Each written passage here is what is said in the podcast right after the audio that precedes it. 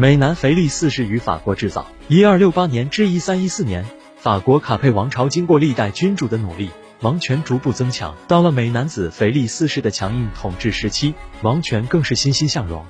值得一提的是，他重拳出击的天主教会，更是深深的打上了法国制造的烙印。拓疆固王权，卡佩王朝经过约两个世纪的苦心经营，到十二世纪晚期。已经初步改变了原先那种手无缚鸡之力的落魄形象，王权的威慑力和向心力有了较为明显的增强，王室领地的物质力量以及与周边地区的经济交往也有了较大长进。有了这样的基础，卡佩王朝后期的君主们开始迸发出前所未有的活力。先后出现了三位在政治上颇有作为的君主，其中有以武功和狡黠著称的腓力二世，以信仰虔诚闻名的路易九世，还有以贬损教会名垂后世的腓力四世。一二八五年登上王位的腓力四世是卡佩王朝后期强有力的君主之一，他身材高大，风度翩翩，人称美男子。在他统治时期，延续了卡佩王朝先祖们的一贯做法，使王权得到进一步加强。一二八四年。腓力四世通过与法国东部香槟伯爵领地和比利牛斯山区纳瓦拉王国女继承人胡安娜结婚，使卡佩王朝顺理成章地得到了这两个地区。法国南部的波亚图和图鲁兹领地因无嗣也相继归并到法国，而后他又把手伸向了加斯贡尼。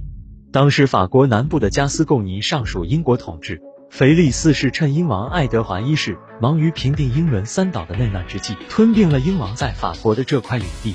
之后，由于法国在弗兰德尔战败，并忙于和教皇斗争，腓力四世与爱德华一世议和，但法国依然占领了加斯贡尼的大部分地区。为扩张领土，腓力四世曾连续进攻弗兰德尔。一三零四年，他终于攻占了长期不肯臣服的弗兰德尔。通过联姻和战争双管齐下，腓力四世将王室领地大大扩展，国家机器的锻造。在腓力四世统治时期，朝廷里设立了御前会议。他所属的某些机构后来分化成独立的机构，比如御前会议的司法部门就分离出去，成为大理院，下分大法院、调查院、审理诉状院、成文法听取院四个院。大理院审理来自外省的上诉案件，其成员必要时也要到外省去正式处理案件。从御前会议又分出了审计院，这是一三二零年成立的机构，像大理院一样设在希特岛。王家金库最初在圣殿隐修院。后来迁往罗浮宫，王宫里还设有负责掌印玺的玉玺署和货币管理机构。为了加强吏治，腓力四世从不同的地区和阶层中选拔官吏，充实到从中央到地方的所有行政机构，使其成为王室得心应手的工具。为了征求臣民的意见，他还经常召集他们的代表举行会议，这些会议就是后来王国三级会议的前身。一三零二年，腓力四世首次召开了三级会议。会议的目的是听取国王的决定，使这些决定具有普遍的价值。从此，国王常常借等级会议来提高自己的权威，扩大王权的社会基础。而这样的会议也一度促进了王权的发展，促进了法国的政治统一。取材有道，腓力四世时期财政缺乏正常的来源。特别是长期频繁的军事行动，更加重了财政负担。他曾尝试建立税收制度，在王室领地上征收炉灶税等直接税和盐税等间接税，但收效甚微。后来，他干脆求助一些非常的渠道。一三零六年，腓力四世首先将目光瞄准因经营有方而拥有巨额财富的犹太人。这些犹太人被剥夺全部财产之后，立即被驱逐出境。为了摆脱财政上的困境，加强王室的经济实力。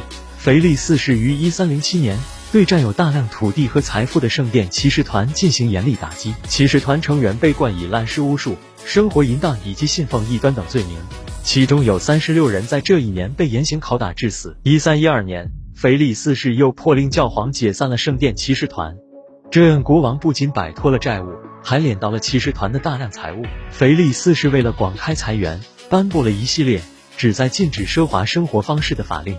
例如，一二九四年的一项法令规定，普通自由民不论男女均不得穿皮衣，均不得佩戴任何金银首饰或珠宝饰品。公爵、伯爵、男爵一年中新做的服装不能超过四套，儿童一年中只能做一套新衣服。不论任何人，正餐均不得超过两菜一汤，而每盘菜里只能有一块肉。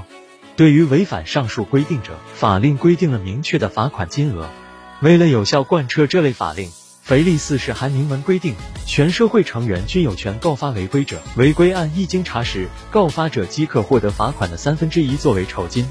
且不论这类规定是否合理，它毕竟表明法国王权有了明显的发展，它的触角已经伸展到社会生活的各个方面。法国制造罗马教廷，在腓力四世为金钱而采取的各种行动中，最具持久性影响的是他对教会所采取的强硬政策。一二九六年，腓力四世下令向一直享有各种特权的法国教会。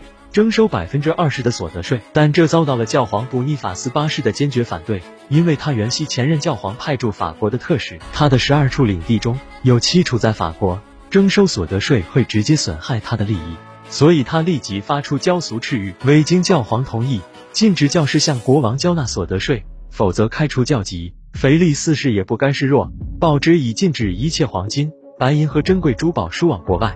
这样教会就不可能从法国得到收益。教皇次年被迫媾和，默认了腓力四世的征税权。不甘失败的教皇发布一连串谕令，宣布教会权力高于世俗权力，撤销国王对神职人员的征税权，并命令所有法国主教到罗马开会。腓力四世于一三零二年二月召开法国历史上的第一次三级会议，以获取支持，公开与教皇对抗。腓力四世还派人去意大利与罗马贵族科隆纳勾结。闯入教皇住宅，把布尼法斯八世凌辱、殴打一顿，并以死相威胁。悲愤交加的教皇在几周后因受惊过度愤懑而死。腓力四世将教廷从梵蒂冈迁至法国南部边界的阿维农城，由此开始的七任教皇都是法国人。教皇成为法国国王的人质，历时六八年，史称阿维农之囚。在古尼法斯八世去世两年后，在法王的压力之下。法国波尔多大主教被选为教皇，称克莱门五世。腓力四世将教廷从梵蒂冈迁至法国南部边界的阿维农城，由此开始的七任教皇都是法国人。教皇成为法王的人质，历时六八年，史称阿维农之囚。事实上，他们都处在法国国王的控制下，由此教廷被打上了法国制造的烙印。